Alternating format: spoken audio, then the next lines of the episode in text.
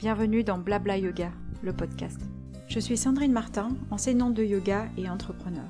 Ce podcast a pour mission de vous aider à rester inspiré afin d'enseigner le yoga avec justesse et joie.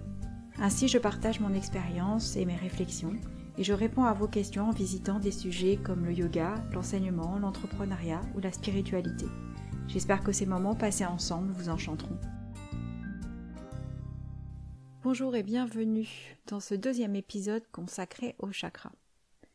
La première partie était théorique et cette deuxième partie sera plus pratique. Nous visiterons les emplacements des chakras et aussi comment pratiquer en méditation avec eux. Tout d'abord, dans le volet précédent, je parlais des différents systèmes des chakras, des systèmes à 5, 7, 9, 12, voire plus. Le système avec lequel je travaille est un système à sept chakras. Les textes anciens décrivent les chakras comme étant des, euh, des centres primaires de conscience. Cinq seraient situés dans la moelle épinière et deux au niveau du cerveau.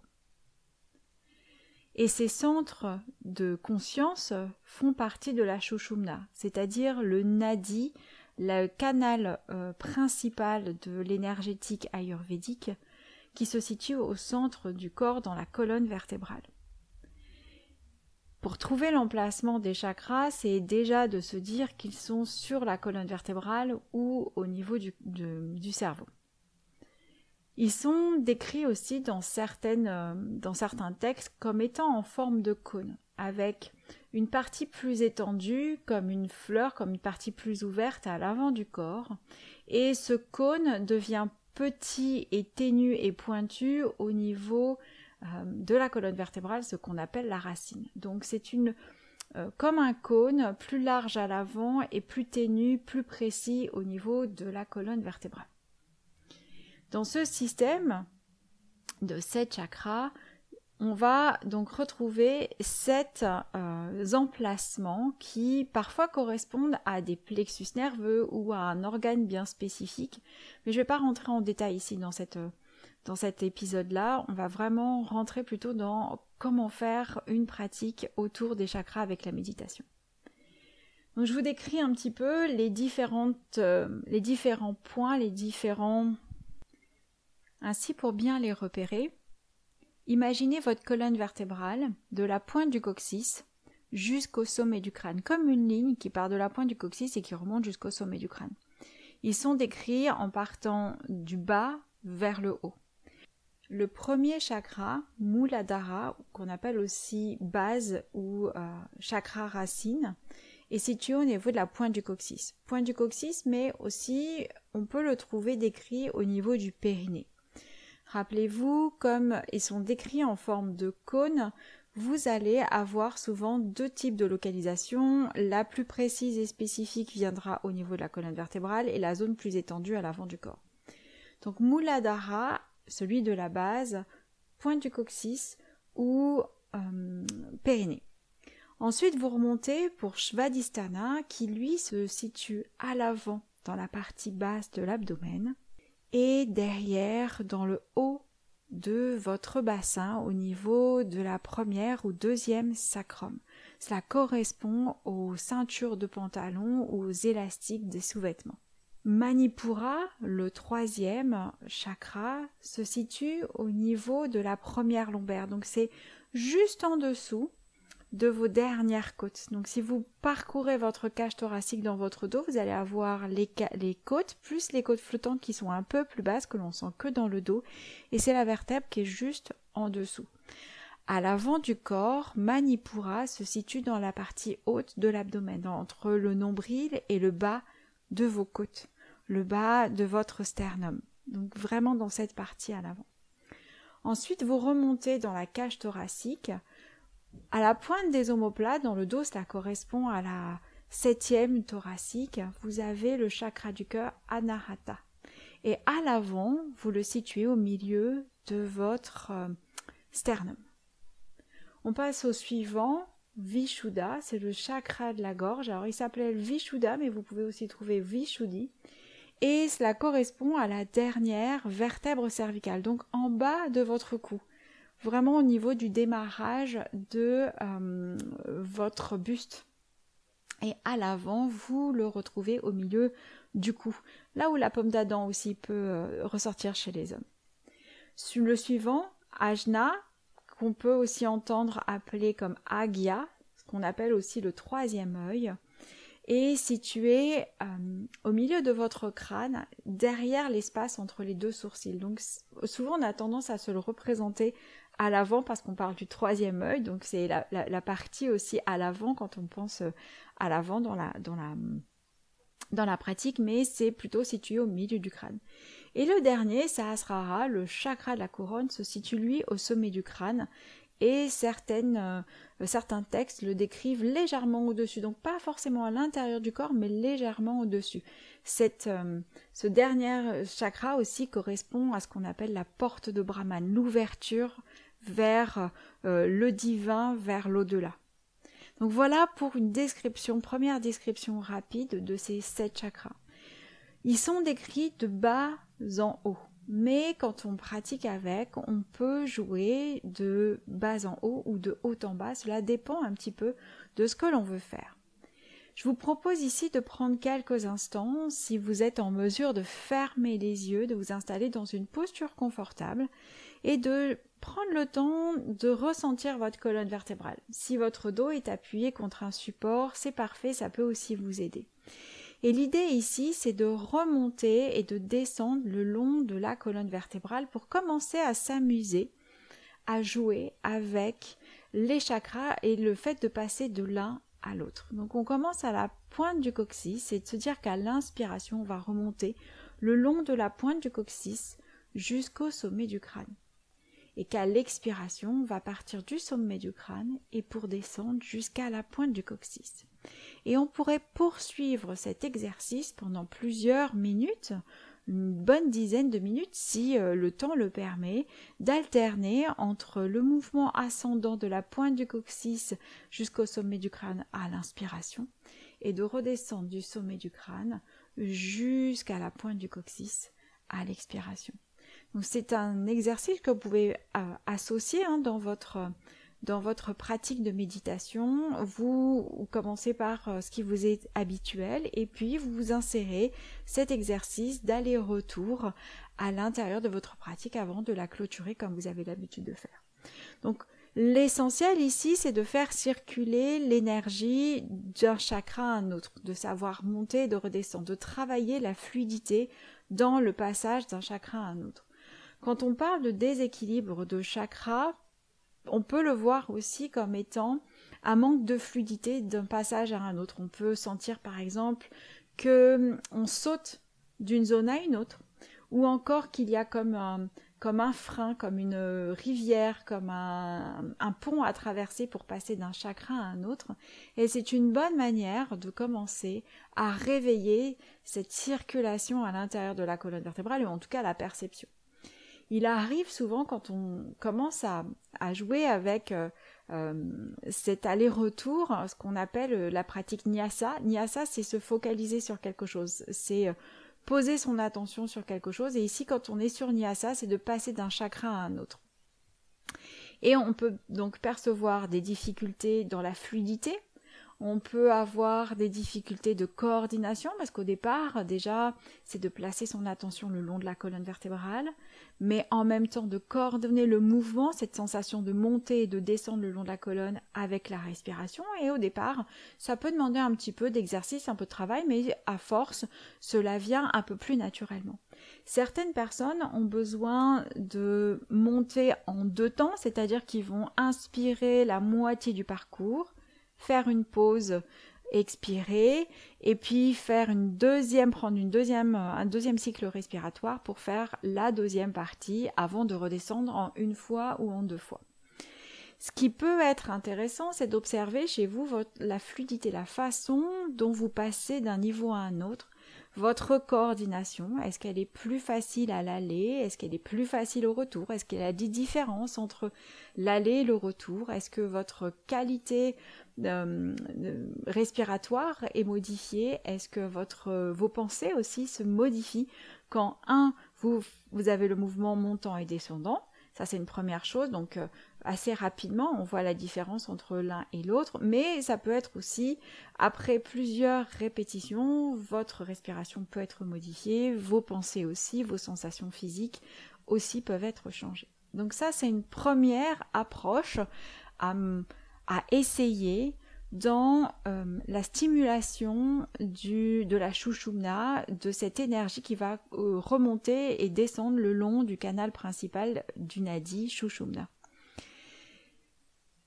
Ici, je suis partie sur point du coccyx, inspirer, remonter jusqu'au sommet du crâne, et à l'expire de partir du sommet du crâne et de redescendre. On pourrait aussi faire l'inverse. Certaines personnes vont préférer nettement faire l'inverse, c'est-à-dire Placez l'attention au départ au niveau du sommet du crâne et à l'expiration, ah pardon, à l'inspiration et à l'inspiration descendre jusqu'à la pointe du coccyx et l'expiration remonter de la pointe du coccyx jusqu'au sommet du crâne. Si une des deux techniques vous semble plus confortable, plus satisfaisante, plus fluide, je vous encourage à commencer avec Hum, la, technique qui vous semble la plus juste, la plus accessible. Et cela permet de rester plus longtemps, jour après jour, dans la pratique et d'être moins dans la lutte pour essayer de maintenir son attention. Et ce qui permet aussi de se détacher de ce mouvement montant et descendant pour observer ce qui se passe. Donc, les différents types de perceptions que l'on peut avoir, ce qu'on pourrait appeler les différents événements, qu'ils soient physiques, émotionnels et mentaux. Donc n'hésitez pas à essayer ces deux stratégies en montant et en descendant selon l'inspire et voir s'il y a une technique qui vous semble plus juste, plus appropriée que vous allez pouvoir adopter ensuite. Avant de poursuivre ce voyage au sein des chakras, je souhaite apporter deux précisions. La première, c'est que la description que je vous ai donnée au départ des emplacements des différents chakras peuvent varier d'une personne à une autre. Déjà au niveau des textes, ils ne sont pas euh, présentés exactement au même endroit. Et je rappelle, nous sommes tous faits différemment et vous pouvez avoir de légères différences. Donc ne restez pas forcément euh, focalisé sur un endroit bien spécifique parce que parfois, en restant focalisé à attendre quelque chose, un événement dans cet endroit-là, vous pouvez passer à côté de d'autres événements qui sont autour. Donc si vous attendez par exemple une sensation physique au niveau euh, du euh, deuxième chakra, Svadhisthana, dans le haut de votre bassin, mais si vous focalisez pleinement votre attention en mettant, en occultant tout le reste autour, vous pouvez passer à côté des différentes euh, émotions qui euh, vous envahissent, des pensées aussi qui peuvent être modifiées pendant euh, la pratique. Donc n'hésitez pas à, prendre un peu du recul. C'est plutôt une prescription qu'une description, comme je l'ai précisé dans la première partie concernant les chakras.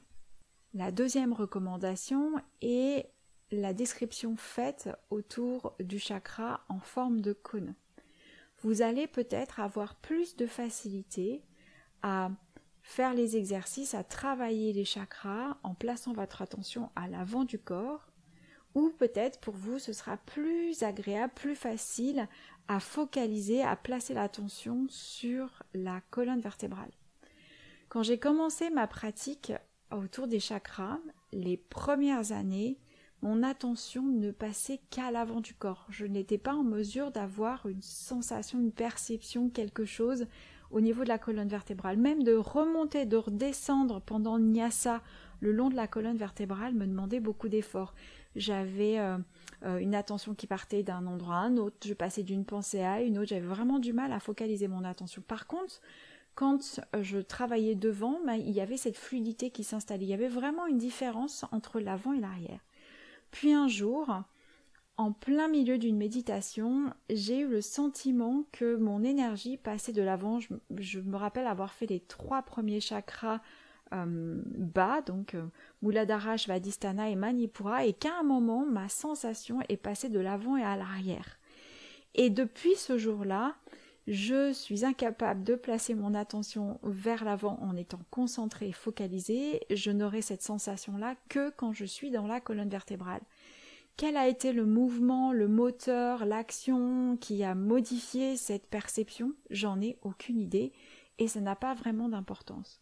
Aujourd'hui, il est plus facile pour moi de travailler dans la colonne vertébrale et pour être même un peu précise, parce que la colonne vertébrale, on peut euh, la visualiser comme étant vraiment à l'intérieur au niveau du passage euh, euh, de la moelle épinière.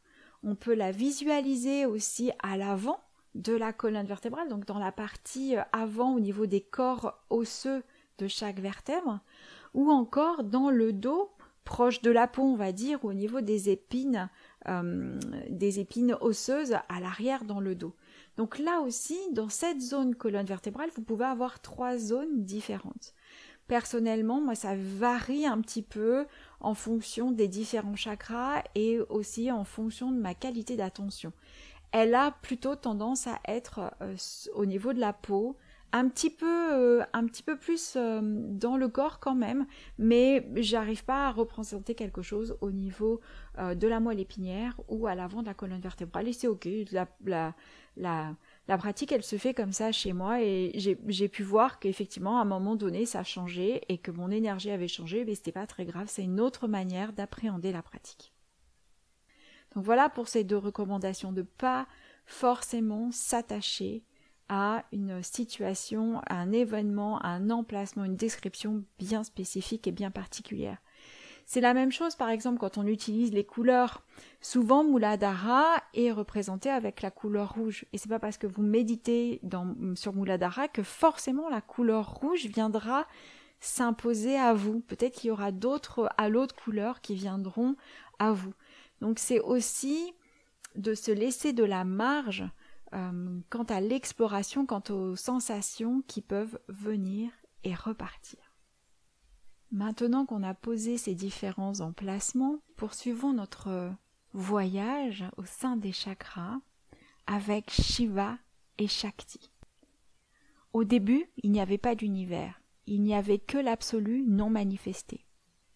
Puis l'absolu a manifesté deux pôles en interaction, la conscience d'une part et l'énergie de l'autre. Et les yogiques tantriques appellent ces deux pôles Shiva et Shakti. Shiva est le témoin conscient de toute chose dans l'univers, tandis que Shakti est le pouvoir qui manifeste toutes les choses changeantes dont Shiva est le témoin. Et c'est ce qu'on appelle le dualisme fondamental. Et finalement, il n'y a pas de dualisme parce que Shiva influence Shakti et Shakti influence Shiva. Ils sont témoins l'un de l'autre. Par exemple, pour qu'un auteur de roman écrive son prochain volume, son prochain roman, il va partir d'une idée, le non manifesté, qui correspond à Shiva, va utiliser toutes les stratégies hein, de son métier pour incarner cette idée et la transformer en roman palpable qui va sortir dans les librairies, qui va être la manifestation ou encore Shakti. Donc c'est de la manifestation d'une idée vers un produit fini qui est euh, le roman. Tout comme une intention, vous savez, c'est ces impressions, on se dit ça vient du fond de mes tripes, cette image, cette idée, cette volonté de faire quelque chose, elle vient du fond de mes tripes et ensuite elle s'est euh, développée, elle a été conscientisée. Ici, vous partez dans l'autre sens. Vous avez quelque chose qui vient du profond, de cette conscience de intérieure qui est, euh, qui est euh, Shakti, qui va remonter vers le mental, vers Shiva. Je parle de Shiva et de Shakti parce que lorsque l'on parle de la Kundalini, on parle d'un serpent qui est lové euh, dans le sacrum, Shakti, qui va remonter vers son amoureux qui est Shiva et qui se trouve en haut au niveau de la tête. Mais en même temps, Shiva, dans sa manière de fonctionner aussi, va redescendre vers Shakti. Il y a un lien entre Shiva et Shakti. Donc quand vous reprenez l'exercice méditatif vu précédemment, vous avez ce lien-là. Quand on remonte le long de la colonne vertébrale, c'est prendre l'énergie de Shakti pour l'emmener vers Shiva. Et quand vous redescendez, vous partez de Shiva pour redescendre vers l'énergie de Shakti. Donc quand on remonte, on peut l'appeler Shakti Prana et quand on redescend, Shiva Prana. Et c'est le lien de l'un à l'autre. C'est une influence de l'un à l'autre. Ainsi, lorsque vous asseyez pour méditer, vos sensations, vos mémoires, vos émotions, vos, pensées sont dues à chaque tiprana qui vont remonter vers votre conscience. Vous allez prendre conscience de ces sensations, vous allez prendre conscience de ces impressions et cela va remonter vers Shiva. Parce que Shiva représente la conscience. Dans ma pratique, quand j'ai besoin d'incarner une idée, quand j'ai envie de mettre en avant un projet, quand j'éprouve le besoin aussi d'être dans quelque chose qui est beaucoup plus matériel, je vais faire cet exercice de nyasa, de remonter, descendre le long de la colonne vertébrale, en partant du haut et en descendant vers la pointe du coccyx, et d'avoir cette sensation, cette manière de drainer aussi du sommet du crâne donc en partant de Shiva pour redescendre à la pointe du coccyx Shakti. C'est la manière dont je me sers de la pratique. Pour incarner, je vais descendre, ramener de la conscience vers la manifestation qui est Shakti.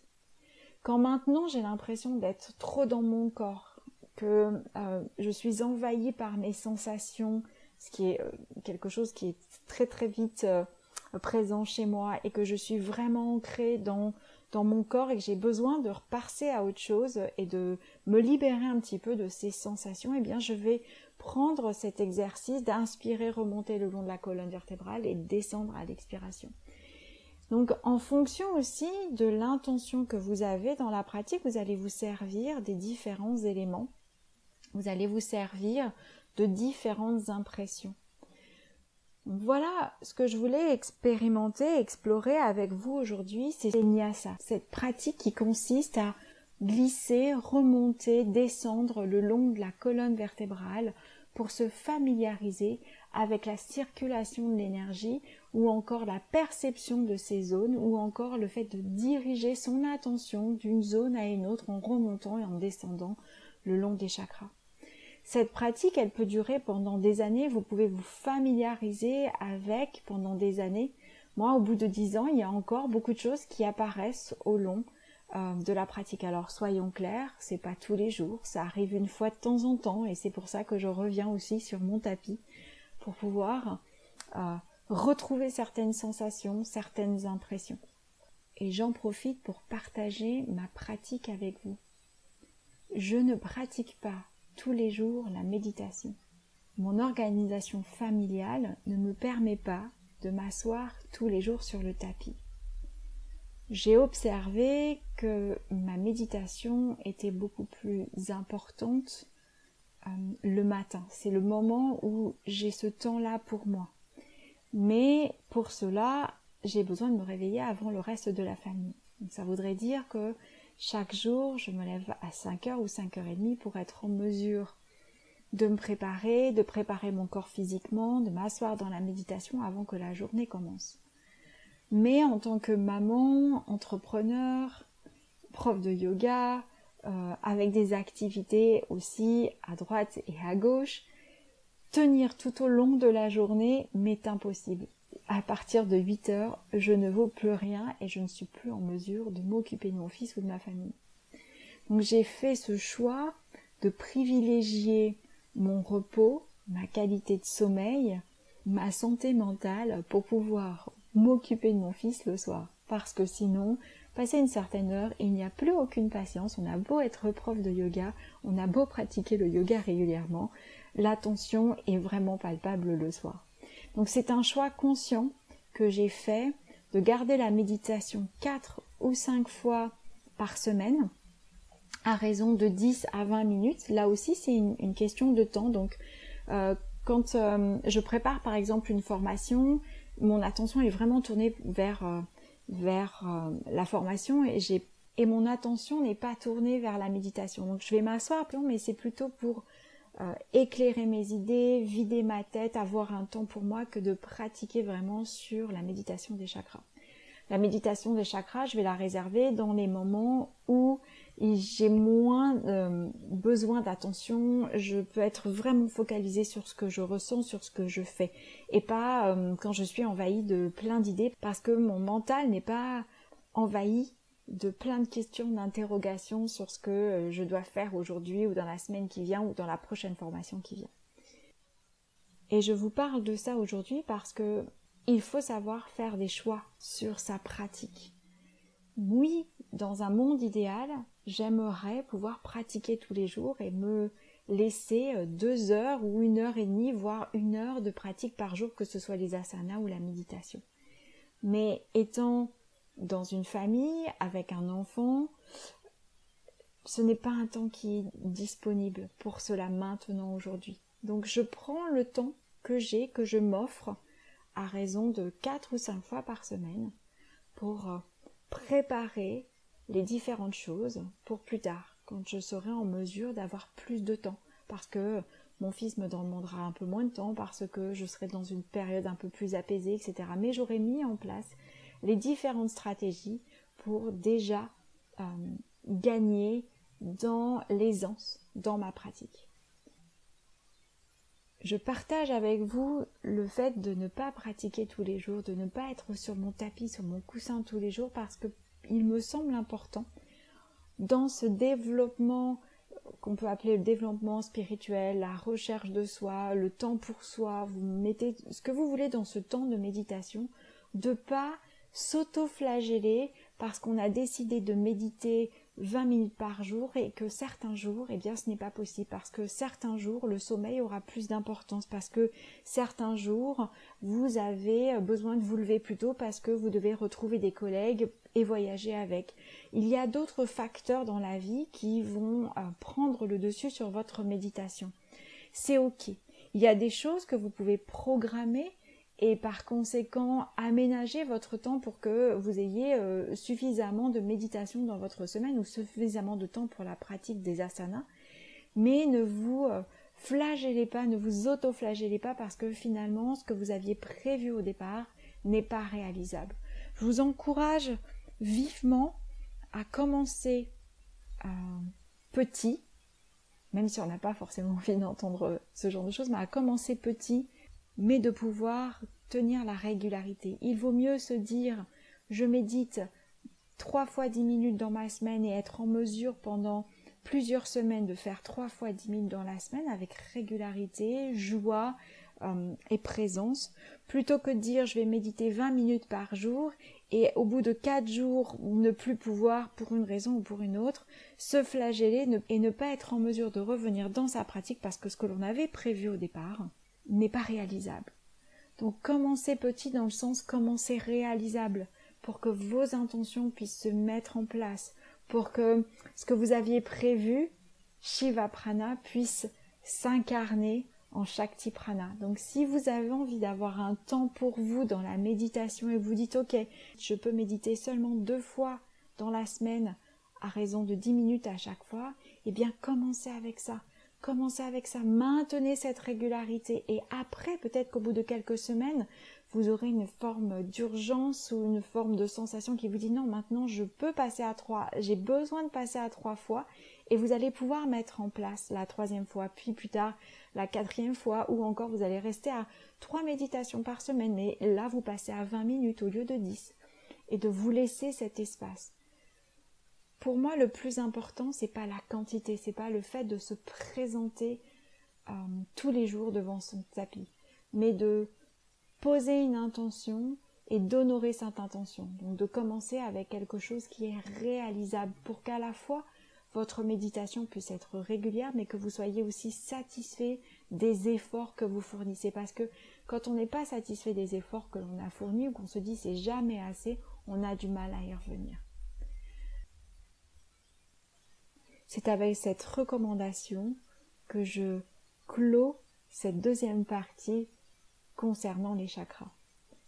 Il y a énormément de choses à dire sur les chakras. Je n'ai fait qu'effleurer une petite partie. Si vous voulez aller plus loin, je voulais aller plus loin, je vous invite à regarder la page sur mon site consacrée à la retraite concernant les chakras. Mais je vous rassure, je reviendrai certainement dans un prochain épisode avec encore une fois cette thématique. J'espère que vous avez pris plaisir à écouter ce podcast et je vous encourage à essayer Nyasa, cet aller-retour entre la pointe du coccyx et le sommet du crâne, ou le sommet du crâne jusqu'à la pointe du coccyx qui était décrit en milieu de cet épisode. Bonne pratique et à bientôt